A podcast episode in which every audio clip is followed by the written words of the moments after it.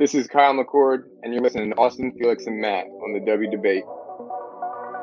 Welcome to the W Debate. All right, boys, are we ready to debate? Austin, you tweeted something, girl. You tweeted your running back rankings. Explain yourself. Boy, that escalated quickly. I mean, that really got out of hand fast. You jumped up and That's Austin Nace. Who is going to be that guy? And for me, Bijan Robinson is still going to be that guy. Back to the ground with Robinson, who spins and then tries to bounce it. A stiff arm, another one as he rides it, keeps his balance. They're going to say he stepped out, but I'm. I'm Felix Sharp. I know you didn't think that we would get through this episode without mentioning the name one Zach F. Wilson. Screener draw. Oh, Wilson is going to uncork for the end wow. zone, and he drops it in beautifully. And it is his roommate Dax Milne on the touchdown. That's Matt Bruning. Gee Scott Jr. Obviously, I waxed poetic about him on the last episode, so I won't do that again here. And this time it's Fields on the carry. Watch out! Justin Fields. Hello, Columbus. 51 yards. Bruno, are you ready to go head to head with me? I am. Gotta get my popcorn out here. Hold on. Gotta continue. I got, I got, I got. Kyle McCord is going to end up winning the job. He's going to be rated higher. Um, well, I'm not nearly as passionate about what I'm about to talk about. Our apologies because Herbstreit ran out of time. We'll get him rescheduled soon. And for Matt Bruning and Austin Nace, I'm Felix Sharp. Good night and good luck.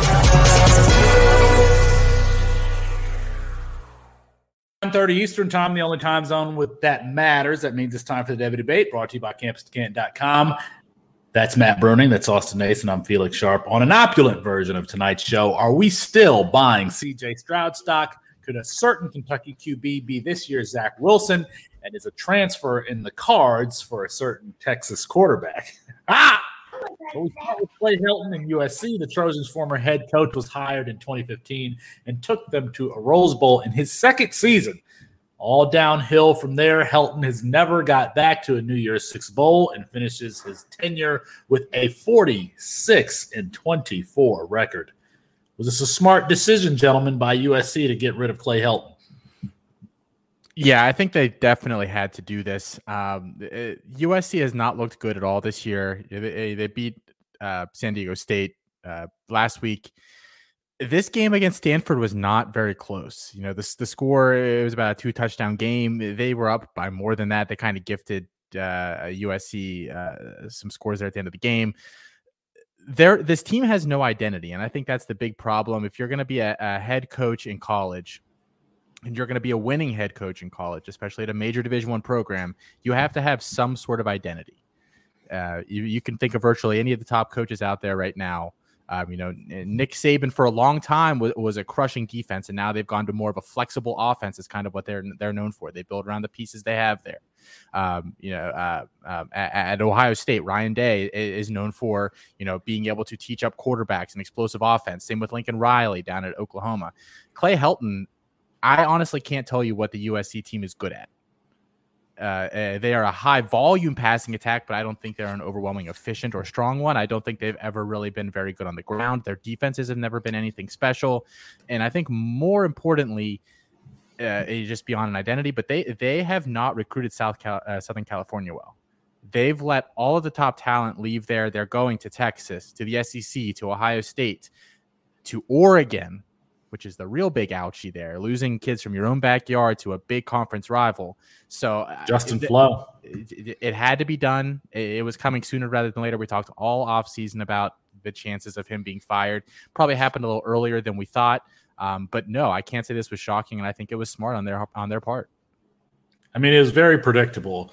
Um, yeah. We predicted this back in the off season, and the really the next question is is who is it going to be? I mean, Urban Meyer is circulating now, but we always thought Matt Campbell, Luke Fickell um, uh, could be a potential candidate to go there. Hey, what about Joe Brady or or um, Lane Kiffin? Lane Kiffin going back to to USC. So, um, you know, I, I think this was predictable. I, I, the one question I have, Matt, is is USC even a top ten college football program?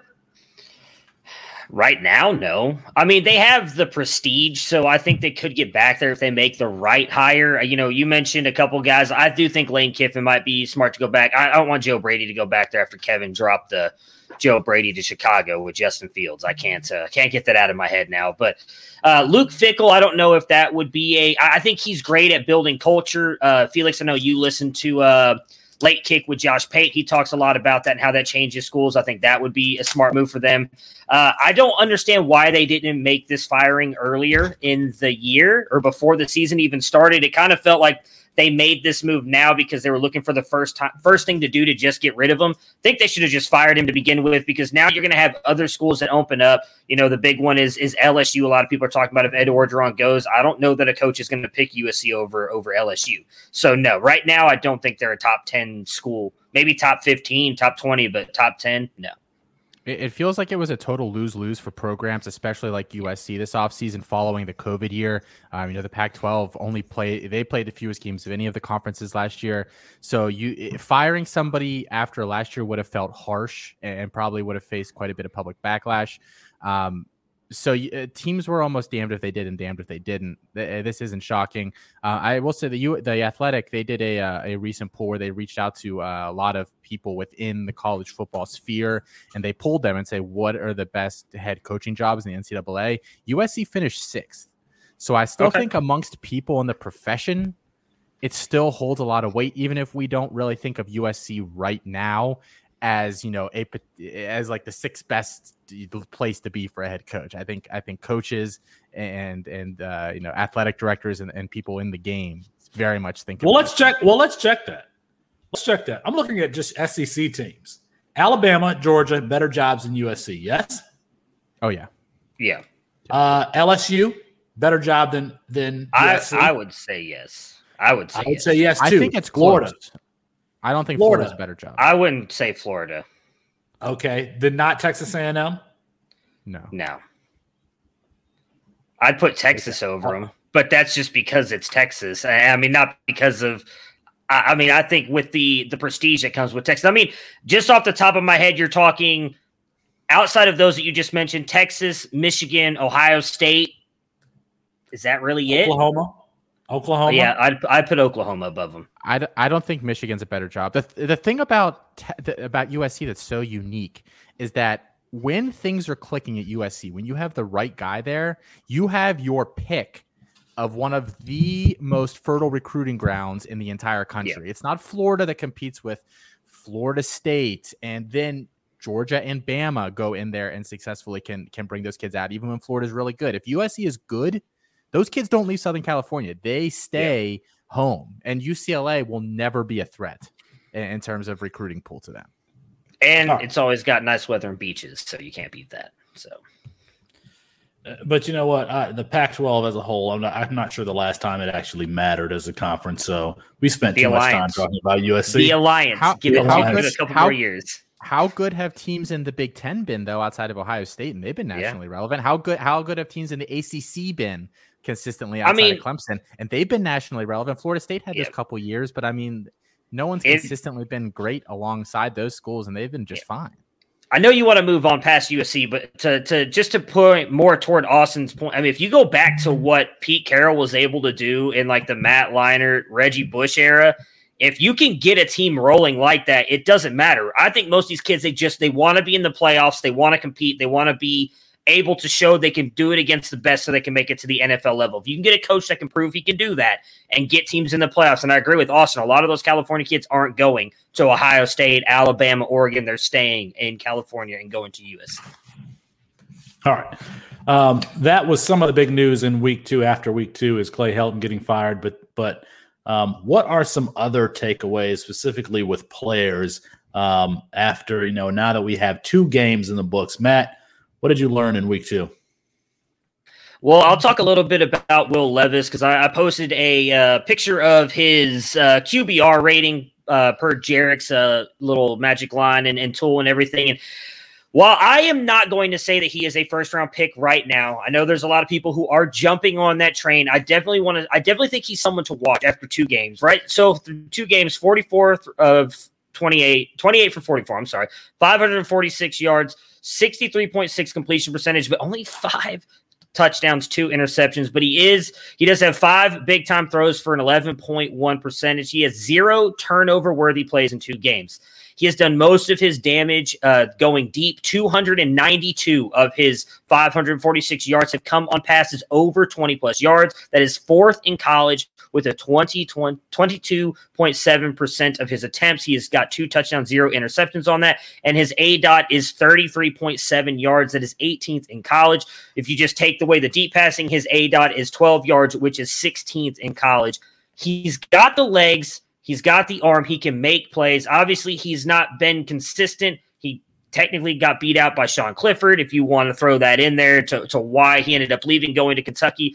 I don't want to say he's a first round pick right now, but I do think he is worth watching because the one thing, and, and Ray pointed this out on Twitter, and I do agree with him 100% on this, is quarterbacks are overvalued at the NFL level because everybody is looking for that next guy. That that that's what the NFL runs on is quarterbacks. So those guys are going to be overdrafted at times and sometimes boosted up even when they are not that good. I mentioned the 2011 class with like Christian Ponder. I don't even remember anybody. I know Cam Newton was the best of that class. I don't even remember the other crappy quarterbacks in that class. Uh, you're muted, Felix, so I don't know who you're saying. I said Jake Locker, EJ Manuel. I mean, all okay, those guys. Yeah. yeah, yeah. It was, it was, and I feel like that's what this class is starting to look like. Like I could see maybe one quarterback really being successful, and a lot of these other guys just kind of not being good. And so I think you have to give a guy like Will Levis, who right now on the field is showing that he possibly could do it, some credit. I'm not going to put him as a first round or even a second round pick right now. But if he goes out there, he's got some tough matchups coming up, specifically one against Georgia in a couple weeks. If he's able to go out there and produce against that defense, I think you've got to give him some credit. Yeah, I mean, um, I think Will Levis right now is fun to watch. You could get him at absolutely at the end of your startups this year. Um, uh, but that's all I'm, I'm going to say about him right now. Austin, what are some of your takeaways from uh, uh, week two? Yeah, I, I, have two here. One's a player and one's not. But uh, my first and, one, and Austin, I'm sorry. Yeah, I, I'm elephant in the room. What are your thoughts about Will Levis as a prospect, as a quarterback? Yeah, I think he's closer to day three than he is to day one right now. Um, I, I, would not bet on him. I, the Georgia game is going to be really interesting. What I, I watched the uh, Kentucky Mizzou game in its entirety. I've actually watched it basically twice. I recorded it and went back and watched it again afterward, just just watching uh, Kentucky's offensive plays. Um, he he he has been a really effective deep. He really really has. Um, the the thing about like especially the the Missouri game, there were really only two throws he had. That deep that deep bomb that he threw, and then he had another really nice throw to the opposite hash. Uh, you know, a kind of a timing throw. You know, three steps, quick, uh, fired it over was a nice pass. Beyond that, though, he has I have not seen any sort of anticipatory throwing out of him at all. Uh, he's throwing in the giant windows. He's basically when he goes deep, it's just deep posts where the safety is in the box because they're so worried about Chris Rodriguez. Um, but he's just a, he has two thirds of the field as his as his net to throw into, and he just throws it into that area unless the receiver run into it. Uh, he certainly has the the the arm strength and those kind of tools. I, I, um, I have always said that coming out of yeah. Penn State. He's been able to do those things. Um, I think even in a mediocre uh, mediocre quarterback class, though, I can't I, like I, th- I I think there's almost zero chance he goes uh, before Malik Willis would this year. I think there's almost a zero percent chance that he would go before any of Corral, Howell, Rattler, um, and then there's definitely a couple of other names. I think uh, I don't think he would go before Ridder. And the other thing that would hurt him if he were to come out this year that has helped uh, players that have maybe not been in offensive systems lately that have really shown what they can do. He doesn't get the Senior Bowl he's not eligible for the Senior Bowl this year. Yeah. You know, guys like Justin Herbert have gone to that and really showcased what they can do for some of these scouts. He he is not going to be afforded that opportunity if he were to come out for the 2022 draft. Um, so I think that is something that actually would negatively impact him, or at least would not positively impact him were he able to participate. Um, so that that's kind of my thoughts on, on Will Levis personally. I think there's a better shot he comes out in 2023 because of that because, and I hate to say this, I don't want to give away anything we're going to talk about later. I've really soured on the 2023 class. I, I'm just outside of Bryce Young. I mean, I I, I think I know DJU is going to be good, but this year has really worried me. Uh, and I mean, we'll get to Stroud obviously later too. Hudson Card. I mean, right now you could argue he could be a first round pick if he waited until 2023 if he continued to do this because i agree with everything you said austin the only thing i i I don't want to say I have an issue with. I don't think anticipatory throwing matters that much. We see a lot of guys like Justin Herbert, Dak Prescott. Uh, Baker doesn't do it as much, but they're very much see it, throw it guys. When they see the player open, they throw it because of the way they can zip it in there. It doesn't matter. Not everybody has to be Joe Burrow, Tom Brady. So I don't think that matters as much.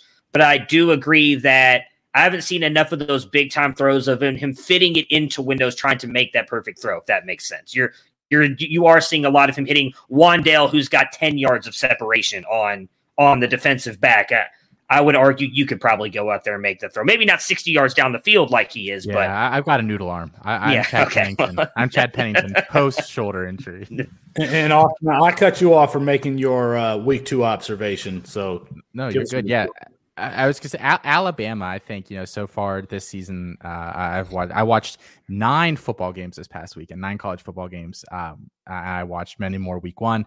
Uh, they are the prohibitive favorite. Like I don't even think it's a question at this point. I know it's not time for Austin's lukewarm take yet, um, but I just don't see how there's any team that's that's going to touch them this year. Georgia is the closest, and to be honest, I don't think Georgia is the well-rounded machine that Alabama is. For the first time in a few years, they are big and fast on defense. Uh, they they can rally to the ball. They can get after the quarterback. They they are, are you know fast in the in the defensive backfield, and that offense is not going to skip a beat at all this year with Bryce Young. They're averaging almost 500 yards per game of offense. They're allowing less than 250. I know they're not playing the toughest schedule either with, uh, uh in the world with Mercer, but they played Miami week one. It's not like they played a couple directional schools here. Um, uh, they've got a huge stable of running backs. If you know JoJo and Agiye Hall and some of these guys continue to develop at wide receiver, I see no reason why they aren't just going to absolutely steamroll the, the SEC, go into the playoff, and do exactly what they did last year. I, no, I, no, I don't think it's through the through. I mean, you're you're saying they're going to steamroll Alabama in the SEC championship game. Steamroll I mean, Georgia. Think, steamroll Georgia. He's talking Georgia, about Alabama. Georgia. Yeah. Georgia steamroll Georgia in the SEC championship game. Yeah, I could see it. I mean, let's be honest. We uh, thought maybe they were shutting down Clemson's offense, and then Clemson's offense went out last week and absolutely crapped the bed. So yeah. that performance perhaps looks, you know, a little less. Uh, I don't think we've seen Georgia's best football though, so I'm gonna I'm gonna wait and see on that one. I can't wait to see that game though. Um, they should both be undefeated at the at the at that time in the season, but they should both absolutely whoever loses that game, if they are undefeated, they should still make the playoff. Um, they should still make the playoff. My observation is, I mean, we got to talk about Brandon Thomas. We got to talk about Brandon Thomas. You talked about that 2023 class, Matt. He is going to be a part of it, and it's just a matter of where does he fit amongst that, you know, what we consider to be an elite running back class. He's obviously going to be more productive than Kendall Milton. He's going to be more productive than Jase McClellan, and he's probably going to be right there with Zach Evans, probably even more productive than Zach Evans. But he's a different kind of running back. If we're going to give credit to 5'11, 200 pound Kyren Williams and say that he's a potential day two pick, well, then let's, we need to give the same credit to Brandon Thomas, who was a much more physical runner. I can't believe that he's only 200 pounds and he's just as explosive. So uh, we talked, Austin, you talked about it in the waiver wire column this week that he's an absolute must add. Not only is he and I think I think that uh, Brandon Thomas is 5'11. I think he's 5'11, 200. I think that's what he's listed in, listed on on the website. So um, yeah, uh, yes. Uh, Brandon, but Brandon Thomas was an absolutely must add this week. I got him in one of my um, uh, main leagues. I was very excited to do so. But I, I think that I think that even now we can talk about where do we place him amongst Kendall Milton, Jase McClellan, Zach Evans, because that's the second tier of running backs in that 2023 class after Jahmyr Gibbs, Tank,, uh, Tank, Bigsby, and, and uh, Bijan Robinson. And I don't think it's too it's too early to say yeah slide slide him right there or slide him to the top of that tier. Austin, I know that you like Zach Evans, and we're gonna have a conversation about him. But I mean, I would like to. I mean, is it too early? Is it too early? Is two games and over 300 yards rushing in those two games? Is too early to say that Brandon Thomas belongs in that tier? The Sharps had him before this week. Just throwing that out there. The Sharps had him, but I don't know that anyone was putting him was saying, okay, let's consider this guy's place in the 2023 class. Matt. Oh, I really don't have much else to say on him. I, I don't. I'm not putting him above Zach Evans yet, but I do think he agree. I agree he needs to be put in that tier. I'll even say, and I got a bunch of uh, a bunch of crap about this on our running back uh, summit ranking. I wouldn't be surprised if Brandon Thomas goes out there and outproduces Jahmyr Gibbs right now because dude hadn't been doing anything really. Uh, he's not been able to No, run no, the no, ball no. that well. And it, He hasn't, but Jahmyr Gibbs has played fine. Look, he's in a J- Jahmyr Gibbs. The the dynamic that he adds as a pass catcher. There's I'm nobody, not saying he's. I'm not saying he's better than than Jameer Jahmyr Gibbs. I'm saying I wouldn't be surprised if he outproduces Jahmyr Gibbs. Yeah, yeah, yeah. I agree. I, wouldn't, I mean, I wouldn't be surprised if Brandon Thomas ends up being the RB one in college fantasy this year. Like him and Isaiah Bowser are probably going to go head to head there on, on that. I mean, I said it. I didn't realize you were writing the waiver wire column, and so in my draft, I said that you know this guy's going to be productive. He could be the RB one, but and he, that he was a, he, a push push all your chips in type of uh, acquisition. So. And it's not like um, you know we I, we like Sincere McCormick. He's a little undersized, but whatever. He, he's at UTSA though. It's Mhm. not like Brandon Thomas is at UTSA. He's at a school that has produced running back talent over the past five years, Mhm. and the majority of that staff, you know, Norvell's gone, but they just promoted the offensive coordinator there. It's the same guy that was there with Darrell Henderson and Tony Pollard and and Kenny Gainwell, and Thomas is just a, a, a bigger player. But I mean, I think that that has to feel good. Like we had to account for that a little bit uh, when we're kind of. thinking they're the same size, but they're t- but I don't think he's actually stylistically, stylistically, stylistically, they're totally different though. Thomas plays with a 210. forward lean. He's hard to he's hard to wrap up. Um, we haven't seen him catch the ball yet, but you're absolutely. I mean, he's different than the guys who've been there. Kenny Gainwell, Darrell Henderson, those guys were like slashers. Uh, Brandon Thomas is a 200 pound explosive thumper, and so he, he's got one. I mean, he can go to the NFL in 2023. Maybe he'll stay all four years. But if he is out there on your waivers, and for to anyone listening to listening to this, priority at all your 100% fab, Brandon Thomas, 100% fab. All right, um, we got more observations. Uh, yes, Matt. I mean, I've sorry. got one if you want me to talk about it. I, I think uh, right now, and I know Austin's mentioned him before. We, he talked a little bit about him last year and this year. Uh, Dontay Demus, I think, is the guy to own right now. Uh, wide receiver at Maryland. He's senior, 6'3, 217. Right now, he's tied for ninth in receiving yards at 261. He's got 16 targets and 12 receptions, which is only one more target than Jarrett, but he has outproduced him. Jarrett sitting right now with 189 yards. He's played 96.9% of his snaps on the outside, while Jarrett has been the primary slot receiver for Maryland at 94.1% in the slot. His A dot is sitting at 11, while Jarrett's is only sitting at five. He's fourth in downfield receiving yards. 167 of his yards have come on passes over 20 plus yards. He has run 41.7 yards per route on those deep passes, which is uh, actually second in college behind Rakim Jarrett. He seems to be the deep threat there for uh, Taulia.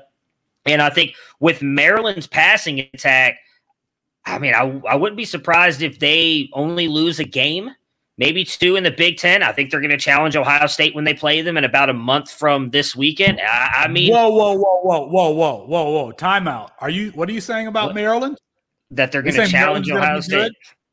Oh, really? I mean, oh. I'm not saying they're going to be good. I said State. they're going to challenge Really? Ohio Oh, State because their secondary couldn't stop me. Who's the one from who said? anything. Who's the one who said that that You know- Maryland was this year's Indiana? Who who in said that? fairness, in fairness to you, you did say that, but just to give you a little slice of humble pie, you also said Indiana was going to be good. You said Michigan was going to be good. You might have even said Northwestern at one point in time was going to be I good. You said Michigan Minnesota be might good. be able to do something. that. My point No. is, you've you've you've like crowned a lot of schools to do something. So yes, you hit on one of like the thirty we talked about this offseason. I have been on Maryland. I have been on Maryland and what Mike's Mike Locksley is doing there, and and the improvements in recruiting that they've had, and I've even compared it to what Indiana's done and how you know Locksley is actually improving in their recruiting rankings, and and Tom Allen is kind of staying stagnant. So, can somebody give me some credit for once?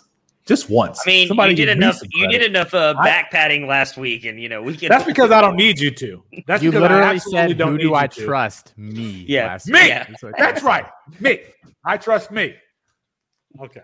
Um, Austin, Austin, do you have another one? Um, I mean, the only other thing that I've, uh, you know, a, a guy that's really just jumped out to me this year beyond Brandon Thomas, Tyler Badie, running back at Missouri, is somebody that I think we really need to get accustomed to possibly putting as a day two NFL draft pick this year. Uh, the guy, uh, the guy has been killing it uh, in the receiving game and the rushing game. He is Mizzou's leading receiver right now, uh, 128 yards, uh, two touchdowns. Um, he's got 16 targets, 13 catches, and it's not just dump off stuff. Like he, he is working downfield a, as well. He had a long catch a couple weeks ago. Um, he, he's dynamic with the ball in his hands. He, he's 205 pounds, so he's not a huge back, but I think he's got enough size and he's physical. He's that Kyren Williams, you know, more physical than maybe his size would suggest. I think he's better already than like Jerrion Ealy, another undersized back you know, say you want about Eric Gray, but Eric Gray's in the most amazing situation ever, and he's done sh- jack shit this year. And Tyler Badie has been the offense for Mizzou. I, I'm not saying that you know, I like I, I think he's a legitimate day two day two draft pick this year, um, and I think that that he's going to just have an enormous season. I, I I think we need to um, definitely be be moving him up lists here. Yeah, just to narrate your point there, Austin. He has uh, actually played. Uh, where is it right here? I'm horrible with math. Uh, about 18% of his snaps have come not just uh, in the slot, but actually out wide as well. He's running about three yards per route. So, as you mentioned, it's not just dump offs, it's not stuff coming from behind the line of scrimmage. Tyler Badie in a bad 2022 draft class, he could absolutely be a riser. Um, Austin, you got some house housekeeping for us? Housekeeping? housekeeping yeah um if you guys have not been checking out the two weekly shows here at campus to canton on saturdays I, I highly recommend you do so. We got the tailgate kicks off 10 a.m every weekend uh two hours there that previews all of the college football action uh, both from a cff and a dfs and uh, gambling type uh, uh, uh, place. We've got our, our prize picks partnership that we have now um, uh, promo code uh, C2C gets you a uh, first time depositor a, a full match on their first deposit up to $100. And if you deposit at least 20 bucks, you get a free membership with us. Our membership costs $30. So Time out. $20. Time out. Time out. I'm never With doing housekeeping Picks. again. So, are you telling me that with prize picks, you can enter pr- promo code C2C, right? And you you can win, you can win money, you can pick lines and you can win money back, right? You can do that. Yes. Don't mute yourself, Austin. Yes. No, I quit. I Two. quit housekeeping. Two, you get a match. Austin has actually left the chat. You get a match of up to $100. And if you deposit $20, you get a free membership to campus2canton.com, which is $30 in and of itself. It's a no brainer deal. Prize picks, promo code C2C. Go do it right now. And if you want to subscribe to the site, it's only $2.99 a month or $29.99 $29.99 for the year. Uh, it's that's also a no-brainer deal if you're not going to use Prize picks, but use Prize Picks. And of course, we would appreciate reviews of uh, uh, either either Campus to Canton or Devy Debate, the Campus to Canton podcast channel or the Devy Debate channel specifically itself. But if you were, we're going to be giving away something here, so we haven't done a giveaway in a long time. I've, I've I've realized that we have to bribe you guys to get reviews, and so we're going to do that. We'll figure out what Hey, everybody- that uh, Everybody likes free stuff. Everybody likes free stuff. Everybody likes free stuff. And you know what? We like giving away free stuff. We've given a Javonte Williams jersey. We've given away a Kyler Murray jersey. Are those the two, Matt Bruder? Yeah, we were supposed to give away a Zach. Wilson jersey, but then someone else ended up with it. So Sorry. I mean, when you shoot from that deep, got to get the jersey. All right. So, um, uh, man, I love giving myself pats on the back. Uh, we know. Matt Bruning, Matt Bruning, Matt Bruning, who are you dropping now? Uh, we got two weeks of information. Who are you dropping? I really don't like to drop players after a week or two because I just don't believe. I mean, if you were to go back to like, I know this is kind of cherry picking here, but if you were to go back to last year and go to like two weeks that Justin Fields had back to back, you'd be dropping him to like QB five in a class like Felix did. Uh, you know, behind Mac Jones, Zach Wilson, Trevor Lawrence. So I, I don't necessarily like to do that. The only player that really kind of comes to mind right now is Hudson Card. I know we'll talk about later. Getting benched for Casey Thompson, who I don't believe is a better quarterback, but Card looked raw in that game uh, against Arkansas. He just did not look ready, did not look prepared. I think there's probably a better chance that he transfers and starts again for Texas this year. So he, he would be the one player. I'm not getting rid of him. I don't know if I'd even trade him because I still think he's got a shot to be a decent college quarterback, but I'm definitely uh, dropping him in my ranks, I guess, to, to answer the question that way. Yeah, I'm going to say that 50% of that 2020 Ohio State wide receiver class should be dropped. Julian Fleming, Gee Scott. He's not a wide um, and I'm tied in. He's tied in. I said that 2020 Ohio State wide receiver class. That's what he came in as, right? So yeah. Um, and then I'm holding on to Mookie Cooper. I'm holding on to Jackson Smith and obviously JS JSN. But uh, those are the folks I'm dropping. Uh, here's a question. I, well, in Austin, I want to hear your drops too. Kendall Milton hasn't been a, efficient with his touches at all yet in his career. I mean, they played UAB this past week, and I think he had eight carries for 26 yards, averaging 3.6 a carry. Would you trade? Would you trade Kendall Milton for Brandon Thomas? Yeah, but I can because Brandon Thomas is going to help you win on the college side of a campus to Canton league. So if you were given the opportunity, would you trade Kendall Milton for Brandon Thomas, Austin? Not straight up, but yeah, I would do that. I don't have any Kendall Milton. I have a lot of Brandon Thomas. That tells you all I need to know right there. Um, yeah, I, I would trade. I would do that in a heartbeat. Bruning? Yeah, I mean, well, just because. Well, it, well, Bruning, it's a it's a audio medium, so you can't shrug your shoulders. I'm sorry, my son my son was standing right here, so I was giving you a little vi- an, a video cue before I went to the audio. Uh, yeah, probably. Just I still believe in Kendall Milton. I'm I believe I'm still the highest on him at the site. Uh, but but based on what you just said right there, I mean, getting Brandon Thomas, who I do agree with you guys, likely could end up, if not RB one, at least a top five RB for CFF this year and moving forward till next year as well. Uh, so I would definitely trade for him because I like we've mentioned many times I value winning on the college side. So Austin, who are you dropping? So not only is he dropped, I believe outside of my top 100 wide receivers, um, but I think he can safely be dropped, or at least you know, because you can't find a trade partner in any sort of scenario. Demond Demas is done. He is toast he, that wide receiver room is atrocious at Texas A&M. They have zero talent there. It's a bunch of jags. You have this kid that's supposed to be basically the best the best athlete at the position in all of college football, and he's played 15 snaps this year. He has no catches. He has he has no no statistics. A guy that's in his second year didn't play a senior year of high school. Basically played nothing last year, and again is barely touching the field this year.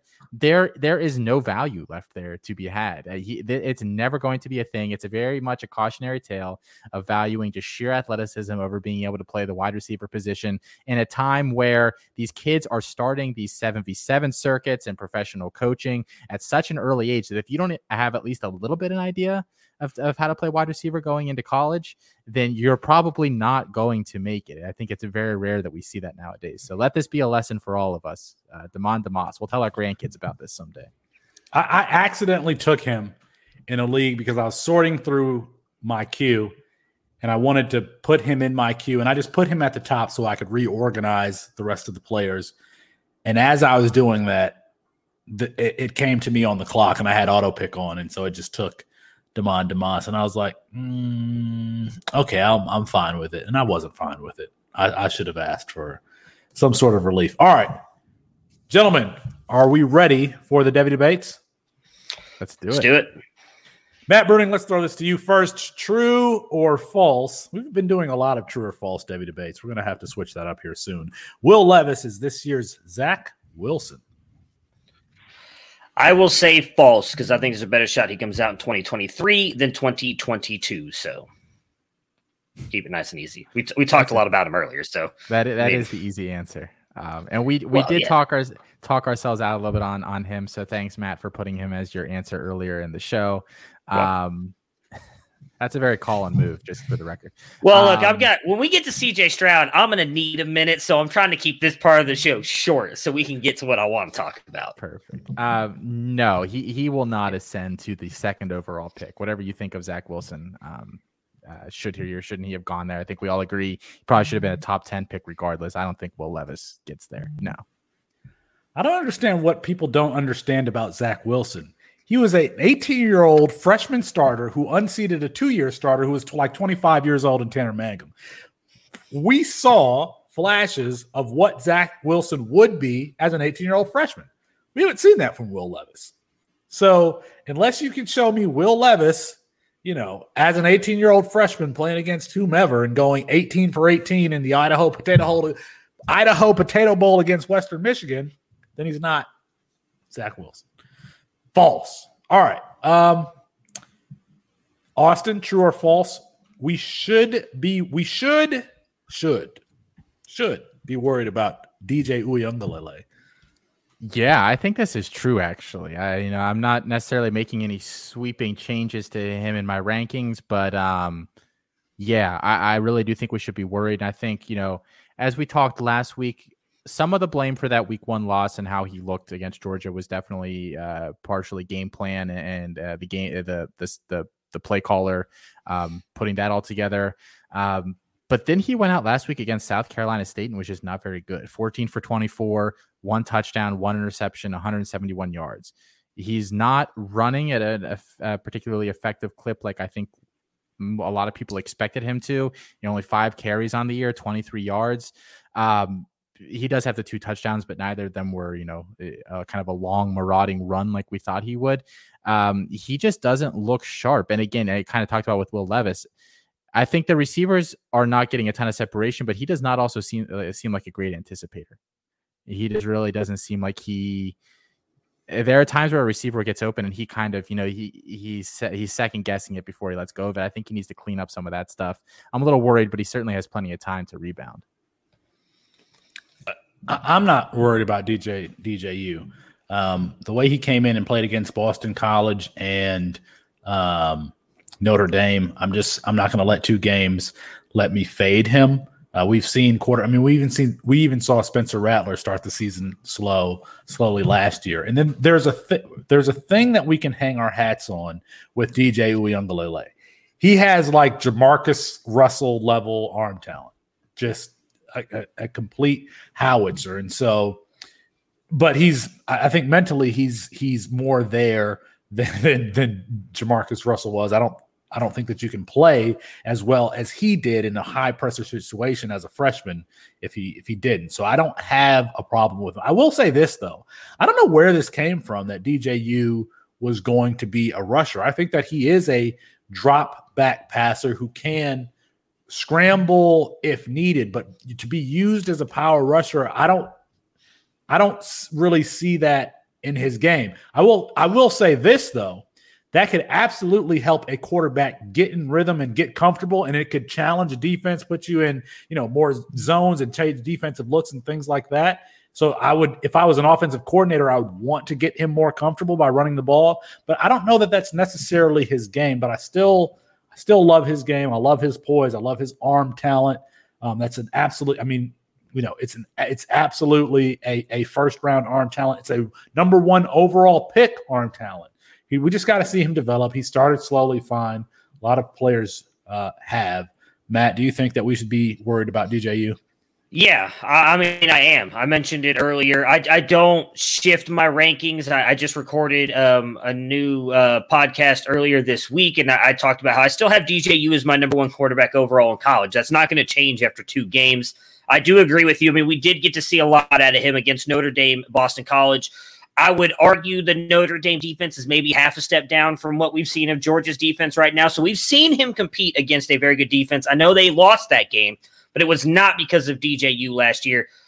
But he has not also looked like the same player this year, and that is a little bit concerning to me. I mean, we've seen and I understand maybe not against better competition, but Bryce Young has gone out there and lit the world on fire. And maybe he's because he's got better talent around him, whatever.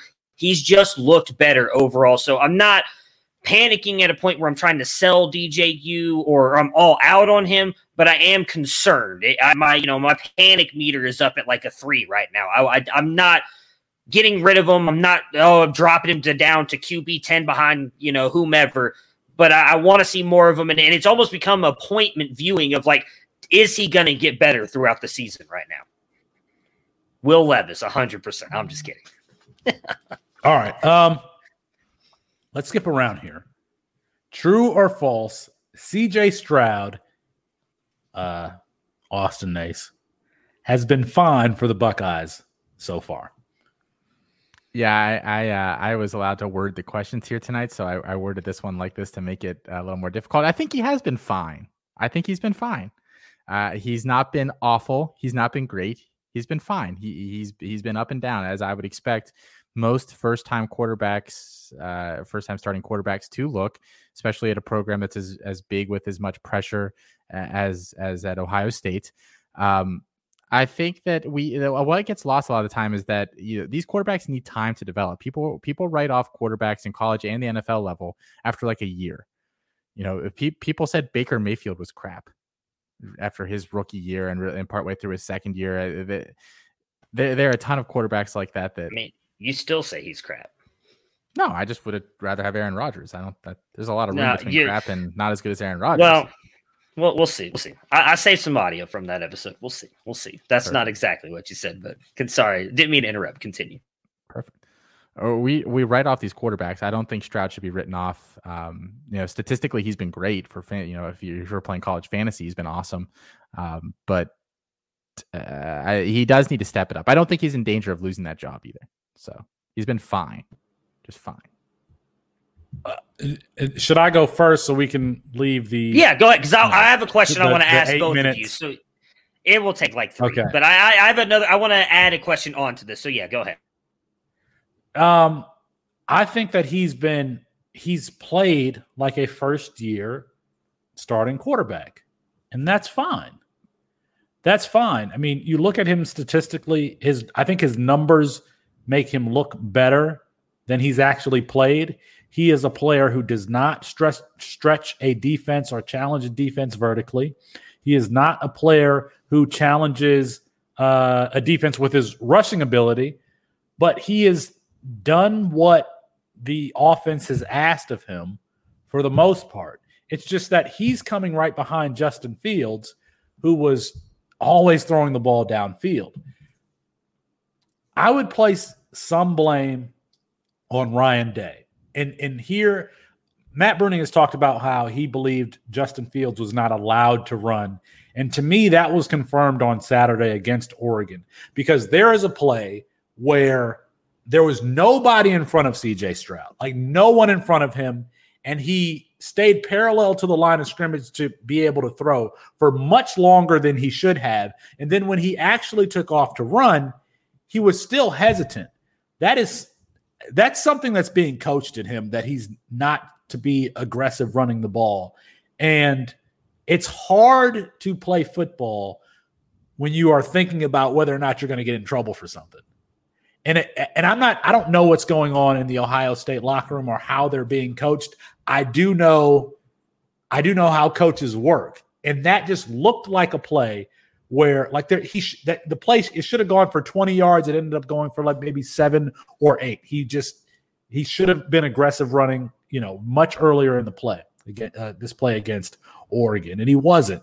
And so I think that that's on Ryan Day. But to answer the question no I think that CJ Stroud has been absolutely fine. I mean he's been on national television two big games twice back to back. I mean all, Ohio State is always going to be playing excuse me playing in big games but he's been fine. Let's see how a first year quarterback who has what a seven to two touchdown interception ratio.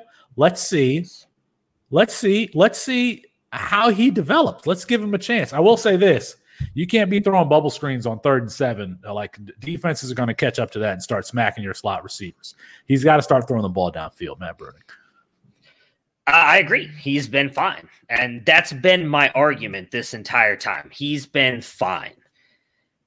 I've said Ohio State, whether other people want to admit this or not, and, and I guess you guys can tell me I'm wrong on this, they are considered by most to be an elite program and they compete for national championships every single year. It's not a, oh, hey, well, we've got this first year starting quarterback, and if he struggles, we'll worry about it in 2022. No, they they want to win in 2021. My biggest issue with Stroud is exactly what you said, Felix. The stats are inflated a little bit. And I think a lot of people are just looking at the stats and saying, oh, yeah, CJ Stroud's been good. If you watch the games, he doesn't look comfortable in the pocket. I had his stats up here. When he is pressured, he's throwing 50% completion percentage. When he's blitzed, 57%. That is the worst out of players such as Bryce Young, even DJU, Michael Pratt, and I went back and looked at Mac Jones because I felt like the pressure of having Bryce Young behind him last year, I think somewhat applies to Stroud because he's got a Kyle McCord and Quinn Ewers, and realistically Jack Miller, although we don't think Jack Miller may be up in that, but all those guys behind him. It is the worst out of all of those quarterbacks. To point on the stats, Felix, you mentioned he threw, or I don't know if you mentioned it, but he threw for 484 yards last week. 294 of those came after the catch. Now I understand you could probably go out and, and you know, pull that out from multiple quarterbacks. I'm sure Bryce Young in that first game against Miami with some of the big plays that he hit, some of that's coming after the catch. But realistically, so he threw for less than two or less than half of his yards were before the catch.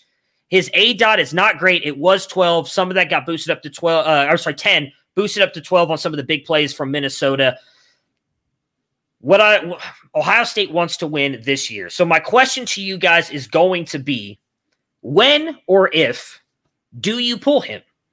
Because they have not looked good. And I think all three of us would honestly say if three of Oregon's best four defenders were on the field Sunday, that game was not even as close as it was. That was not a six point game. I think Oregon beats them by 14 points if Justin Flowe plays, if Thibodeaux plays, if that defensive back plays, because Stroud is missing players left and right. Yes, I went back and rewatched the game. He made two really good throws.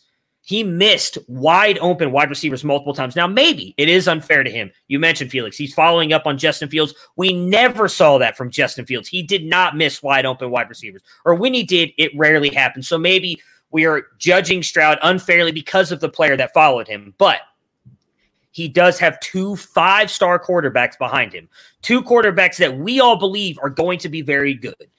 If we truly believe that Ohio State is still a playoff team, you cannot continue to struggle with this quarterback. And my biggest issue with him is beyond the X's and O's, he does nothing special to win you games that we have seen. I understand it's only been two games, but at times you need, when the X's and O's break down and you need your quarterback to make that big play. He has not been able to do it. So I'm not saying he should be benched. I think he should continue playing and being the starter. But would you, either one of you, you you're called up today by Ryan Day, hey, I want you to come in, be the quarterbacks coach, and I want your opinion on who should start all that. When or if would you pull CJ Stroud and start any of the other three? Doesn't my love for McCord does not have to be. It could be Quinn Ewers, uh, Jack Miller. I don't care. I'm just curious as to what your guys' thoughts are on that. Yeah, and you know, you know who's going to be able to tell us that is the wide receivers. When you watch their body language, when he misses them, or when he throws, you know, out of their catch radius, you're going to see them drop their shoulders, drop their head. You're going to see them shake their head, and it's going to become more. I mean, I've I've seen it already. I've seen it already. Um, when he throws the ball into a dirt into the dirt, when he starts losing the confidence of that, you know, elite wide receiver core that is when they're going to have to make a change because he's going to start losing confidence if he's not hitting those throws and his teammates don't believe in him. And that is starting to, I mean, just watch. Just watch the body language when he misses a throw. When Garrett Wilson is wide open and he overthrows him or underthrows him or throws it uh, to the inside shoulder when it should be to the outside shoulder. Um, that's when we're going to know. That's when the, they're when they are going to have to make a change. Austin. I don't think you do it until he is the one that's truly costing you games. And to be honest, with how bad that defense is, like I don't know if that really happens this year. I think I think Ohio State loses another game. That I, defense I, is I'm awful. with you. I think Penn State I'm can go out there and, and, run the ball against them. I think Noah Cain can go out there and do exactly what CJ Verdell did. on Saturday. They're they're you know it that uh, so uh, if and it doesn't have to be like you're losing the whole game. If you're going into half and CJ Stroud is like four for 14, that's the kind of time where you bench him. But he's not losing these games for them yet. Like I think even if the defense had played average on Saturday, they probably still could have won. So that point, I want to go back to what you just said right there. If if at half he's done nothing the first two halves of those games, and I get Oregon. Okay, Oregon is a good defense. I'm not going to argue Oregon. Minnesota last year was like the 110th ranked pass defense and the 90th uh, ranked um, uh, uh, defensive rush, whatever. I can't think of the exact word. Right now, they're sitting at 112th and 80th. They're not a good defense. CJ Stroud looked like crap that entire first half against Minnesota. He's not winning them games either, though. I, I agree he's not the reason they're losing. It's the defense 100%. CJ Stroud would be the fifth or sixth thing I pick on why they're losing, but he's also not winning them the games, which you need to have because Bryce Young is doing that. DJU did that last year. He's not doing that now, but he did that last year.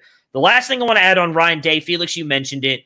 He is a very conservative play caller. A lot of people may not think that because they take a lot of shots deep, but he is a very conservative play caller. It is one of the reasons why I have said from the beginning I thought Kyle McCord should have been the starting quarterback because he has that gunslinger mentality and he is not afraid to force a ball in there. Where I think CJ Stroud is hesitant to do that.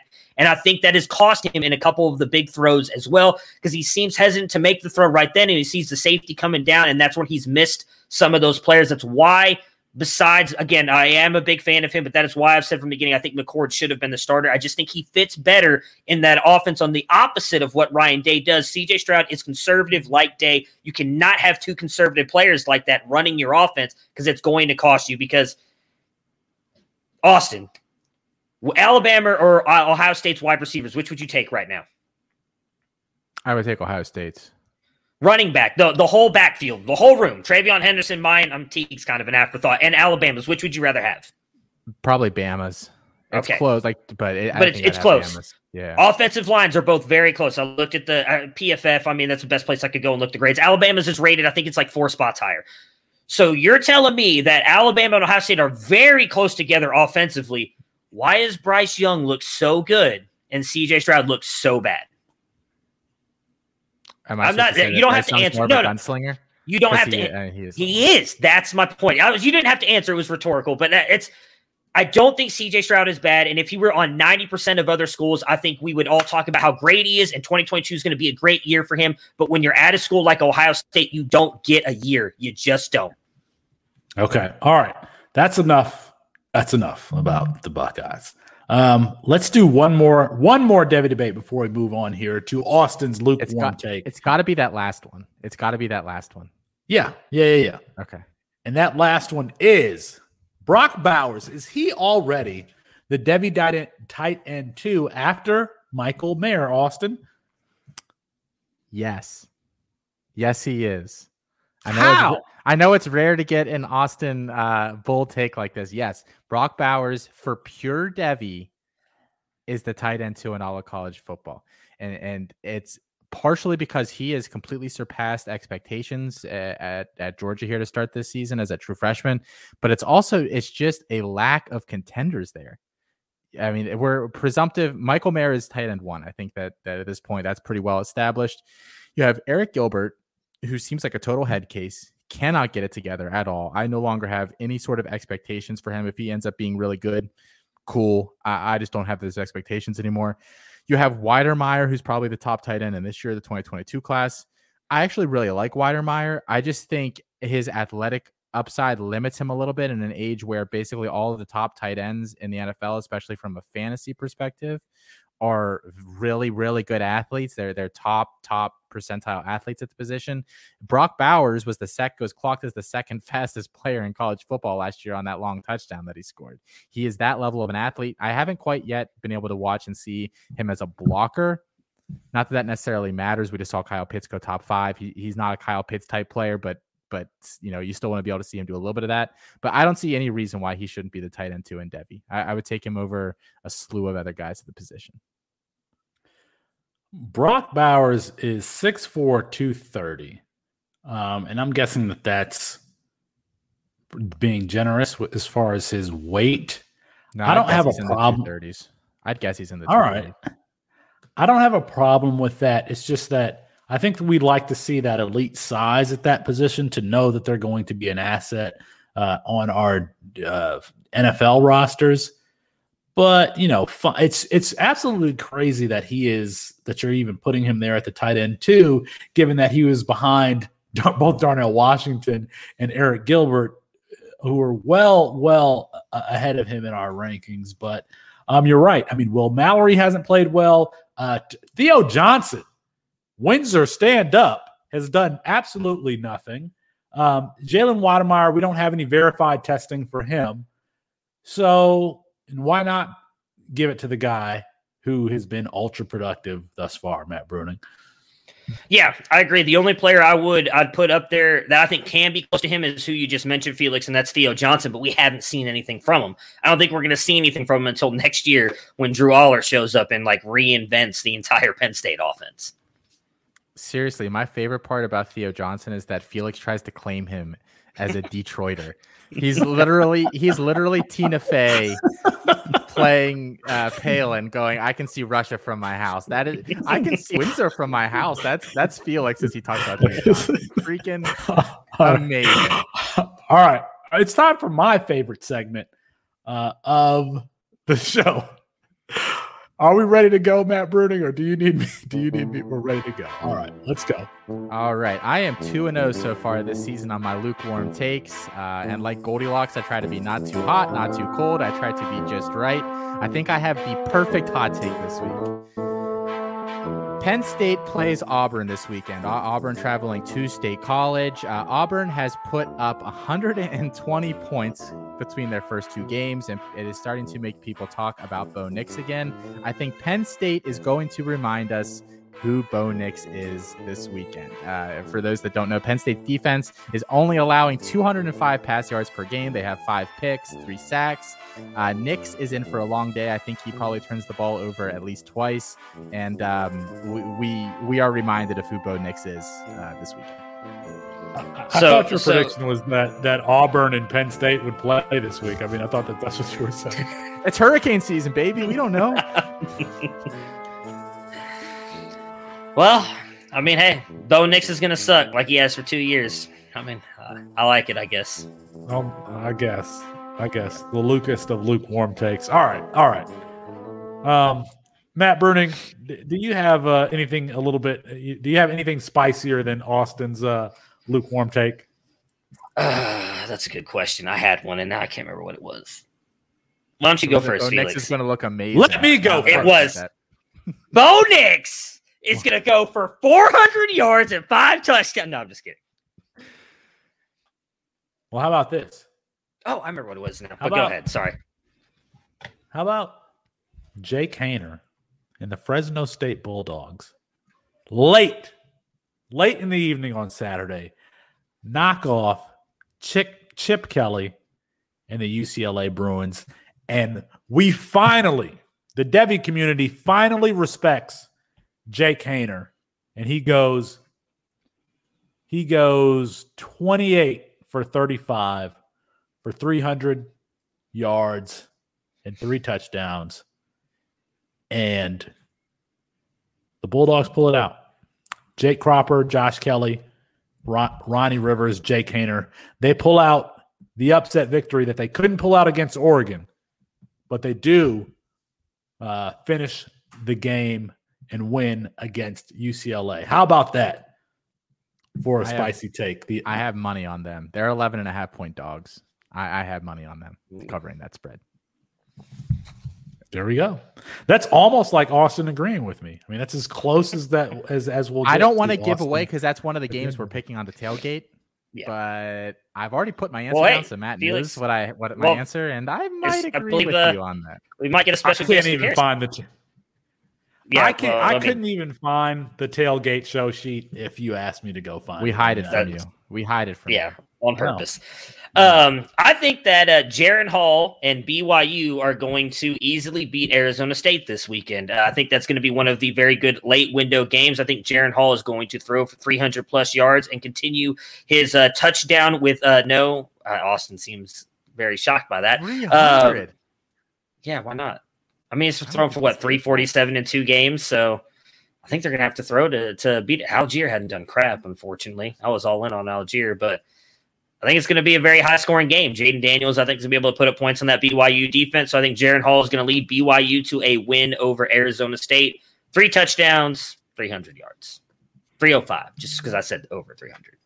I think it's the opposite. I think it's like a 21 to 12 game or something. Like I think it probably really will. It's going to be like 10 to 9. That's yeah. what's going to happen. Yeah. All right, bold predictions over. Is Chris is Chris Moxley here? Is he? no, Chris is not joining the show here this evening. He, he is joining the show, and he said that my ties. He, few too many my he ties. Said he said that everything was good. That we no yeah. mistakes today. I was excellent. You two were okay. All right. Um, That's first time. ready? First time in Devy debate history, how, right there. But how about we? How about I start?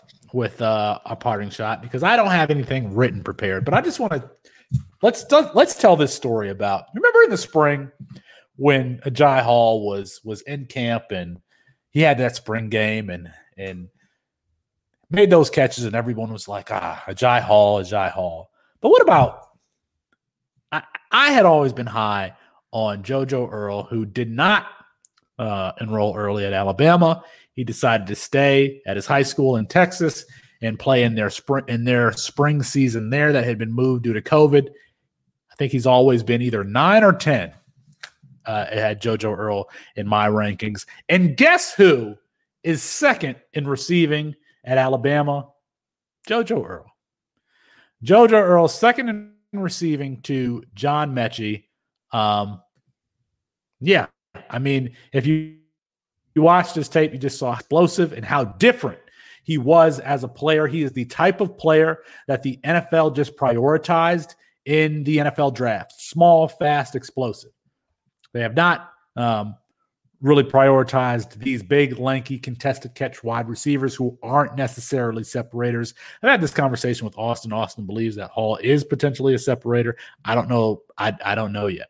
Um, but I know that JoJo Earle is, and he's an explosive player, and he is second uh, in receiving for Alabama. You know how many catches combined, if you combine them, that Agiye Hall and Ja'Corey Brooks, who was the number one receiver in the class, you know how many catches they have for Alabama? Zero. Three? Is it three? I thought it was zero. I was just guessing. I have I have no idea. No, they have, they have no catches. They have no catches. And and JoJo Earle is second on the team in receiving. So um, that is my parting shot.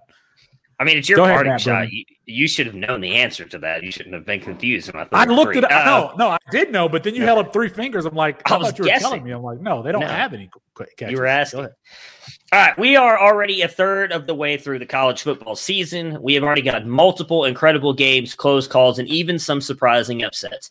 We've talked all preseason that this could be a wide open college season, and it's playing out that way. The Heisman favorites coming into the season aren't even in the top five anymore. The leading running back is a redshirt freshman who could run the rest of the way and win the Doak Walker Award winner. That's a Brandon Thomas for you guys. The elite teams are struggling to win games convincingly. With the way things are trending, we could see our first two loss team in the playoffs this year. The Pac 12 has a real shot of getting back in uh, for the first time since 2016 with Washington. Yet, with all the changes and turbulence around college football in this landscape, one thing remains the same. And I'm sure you guys can all guess what that is.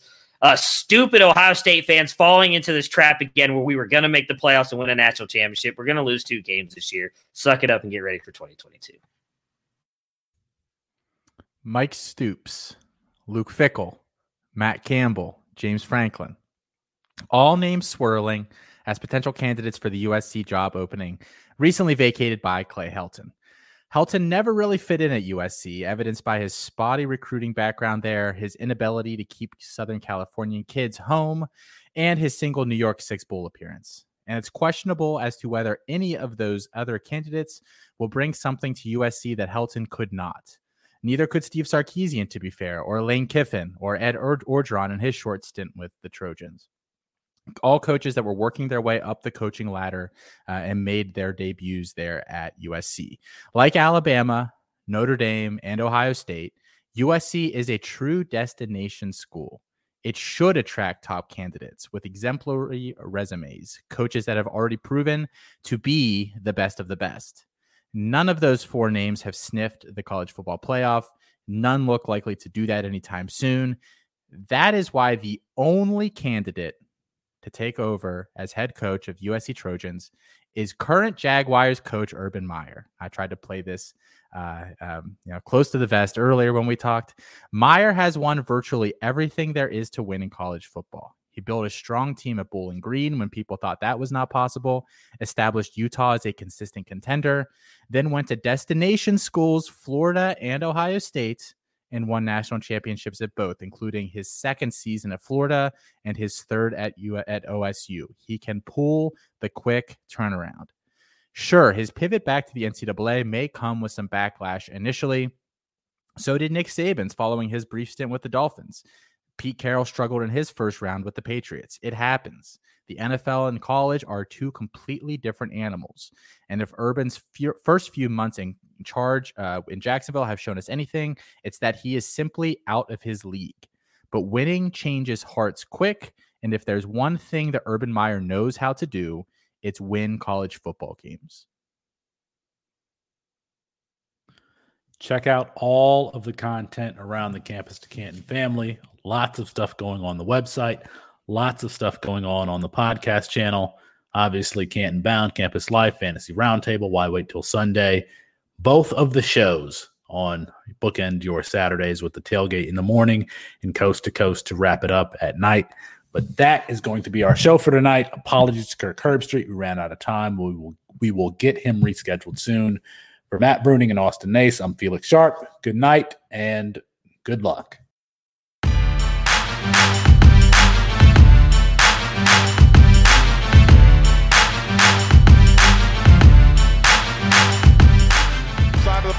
Intercepted by Eli Apple at the 25. And Apple will go to the ground at the 32, and that's it.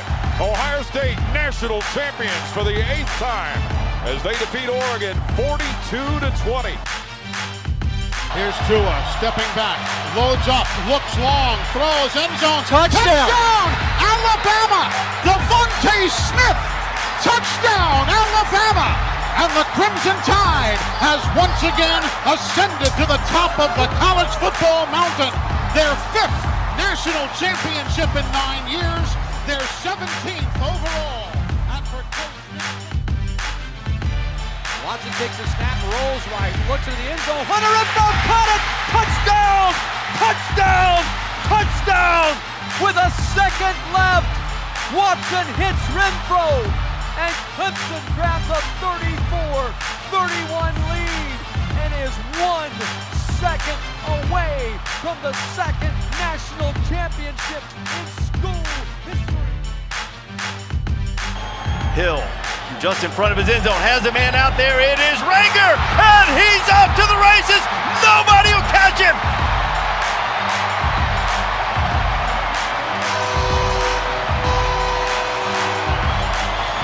93 yards for the freshman.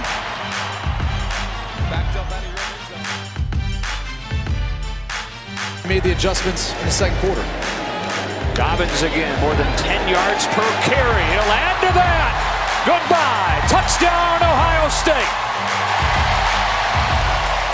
From 52 yards.